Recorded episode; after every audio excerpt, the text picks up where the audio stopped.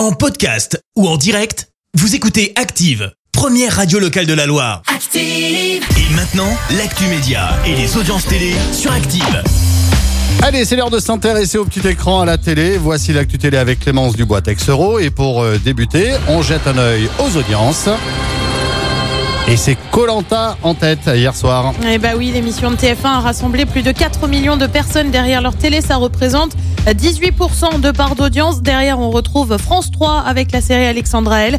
France 2 complète le podium avec Cache Investigation et son enquête sur les EHPAD. L'émission Marié au premier regard revient. Pour une sixième saison, c'est toujours sur M6 hein, que ça se passe et c'est prévu pour le 21 mars prochain. Il va y avoir du changement pour le coup. Fini les mariages dans le sud de la France. Désormais, tout va se passer à Gibraltar. Sur le principe, en revanche, ça ne change pas. Deux personnes qui ne se connaissent pas vont se marier et apprendre à se connaître.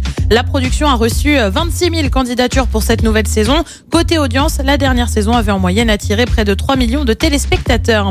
Et puis Eric Zemmour, Yannick Jadot, Fabien Roussel ou encore Valérie Pécresse, bientôt sur Canal+, pour l'émission Au Tableau. Cette émission avec des enfants qui posent des questions à des personnalités politiques. Forcément, à un mois et demi des présidentielles, ce sont donc les candidats qui vont s'y coller.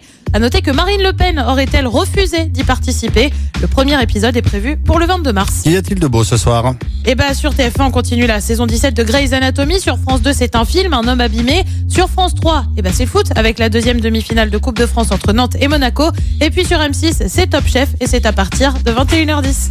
Top Chef Avec le chevet. Ah, j'aime ça, Top Chef.